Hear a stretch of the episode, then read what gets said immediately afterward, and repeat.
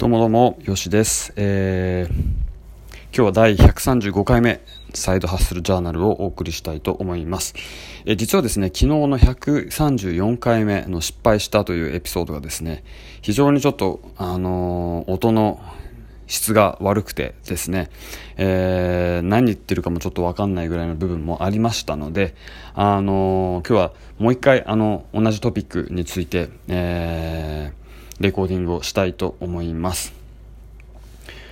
はい、えーと、まず最初にこの、あの、サイドハッスルジャーナル、えー、何を、えー、どんなことを、あの、レコードしてるかっていうところですけども、あの、通常のこういうポッドキャストだったら成功者のですね、えーと、私は何々、何々をして、え、年間3億円稼ぎました、みたいな、あの何もないところから、え、こんなビジネスを立ち上げました、的な、あの、サクセスストーリーで、そこからいろんな、あの、知恵をね、もらって、皆さん、あ、役に立つね、という話になるかと思います。で、で今回、今回と言いますか、この私のやってるポッドキャストですけども、私実はまだ何の成功もしていない人間なんですね。あの、どちらかというと、あの、今のステータスに満足をしていなくて、どうにか変えたいというところで、あの、まあ、ゴールを設定して、そこにどうやって一歩ずつ進んでいくかというような、あの、ジャーニーをですね、レコードしています。ですので、あの、もし皆さんが、えっ、ー、と、なんて言うんだろう。まあ、生活の知恵だったり、考え方の知恵、考え方を変える知恵だったり、えー、なんだろうね、他に、あのー、ビジネスのアイディアですとか、ビジネスをどのように、あのー、作っていくか等のですね、あのー、そういう、えー、アイディア、知恵を求めているのであれば、ちょっとこのポッドキャストは趣旨が違うというところだけ最初に、あの、お伝えします。皆さんの時間を、あの、無駄にしたくないので。ということで、あのーまあ、何人かの方は聞いてくださっているようですので、えっ、ー、と、まあ、その趣旨を理解してくださってるんだなというふうに思ってますけども、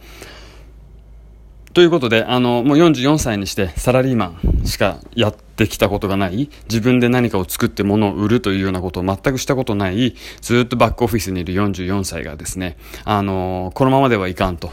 あの、詳しく言うといろいろあるんですけども、えー、今後ですね、あの、まあ、社会の環境、日本の、えー、この仕事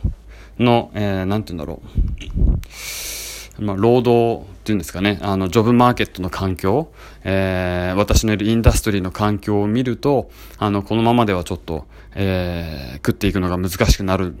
であろうというところと、あと、今自分のやってることに、あの、満足していないというところがあって、これを変えていこうと今しています。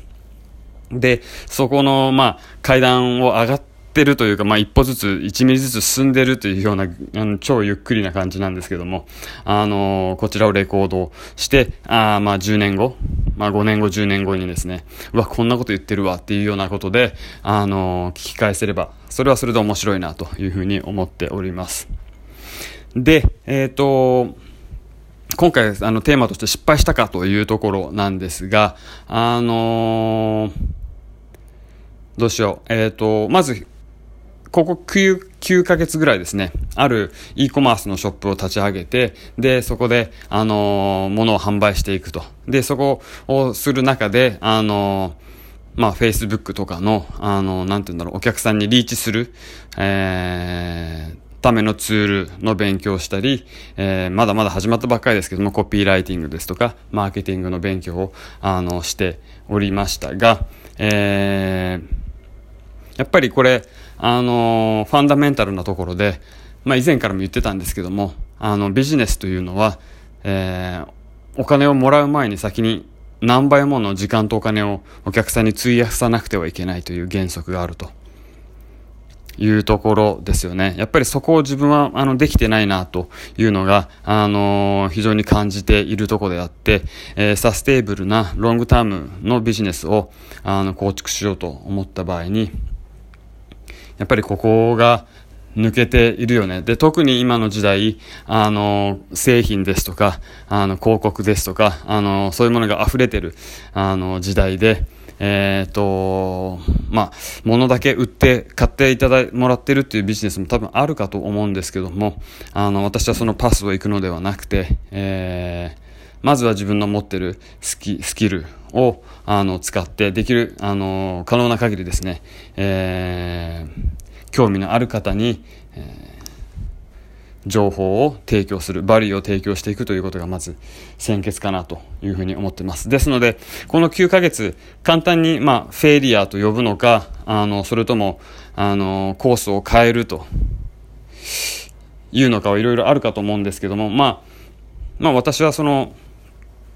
まあ一般的にはまあ失敗と 9, 9ヶ月ちょっと違った方向に進んでたという考えもあるんですけども、あの、この9ヶ月で学んだこともいっぱいあるし、えー、ここに行き着いたというのは非常に大きなことだと思うんで、まだまだ、あのー、時間はあるんでね、えー、マラソン走ってるつもりで、ちょっと、なんだろう、マラソンの走り方の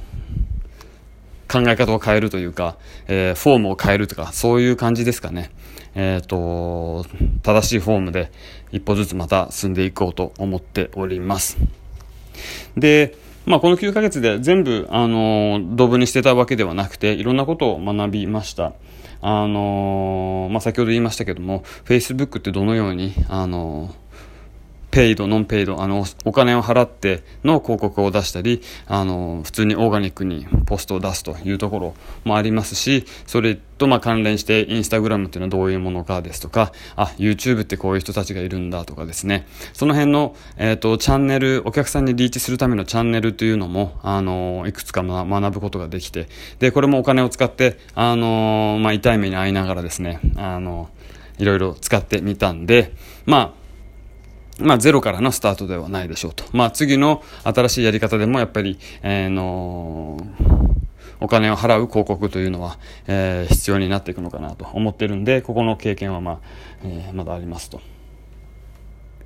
いうところですかね。あとは、やっぱりマーケティングの重要性というのは非常に、あの、よく学びましたね。あのただ、どんなに素晴らしいものがあっても、えーと、お客さんの前にちゃんとプレゼントして、えー、プレゼントというのはあのお客さんの前に出して、えー、見てもらう。で、それも、たいろんな、あの、なんて言うんだろう。ただテレビコマーシャルのようにだらっと流すのではなくて、ターゲットを絞ってそれを、あの、送り出していく、見てもらうということの重要性。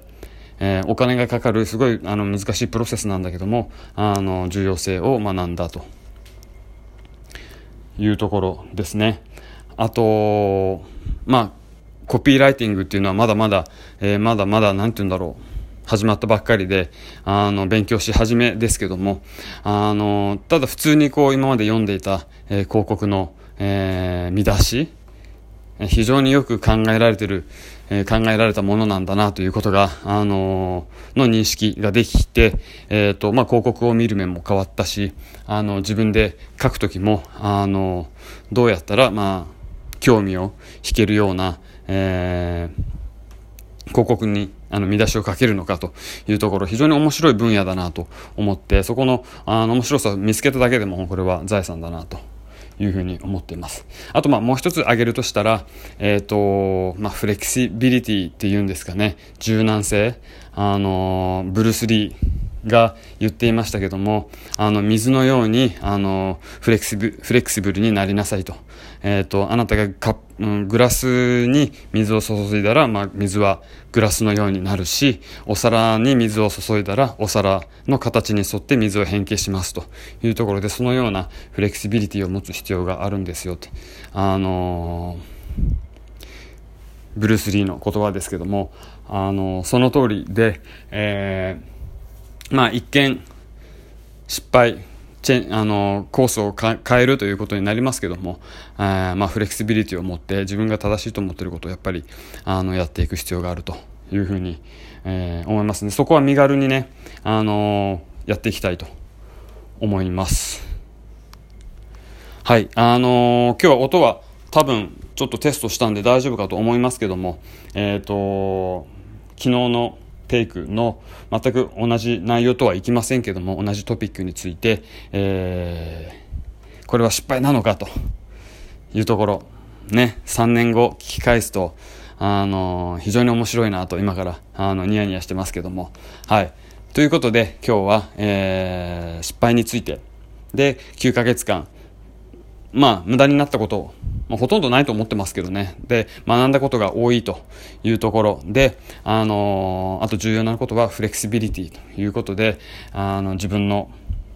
進むコースを変えていく、マラソンだったら走るフォームを変えていくっていうところ、非常に重要だなと思いますので、今後も、あの、それは念頭に置いて、えっ、ー、と、進めていきたいと思います。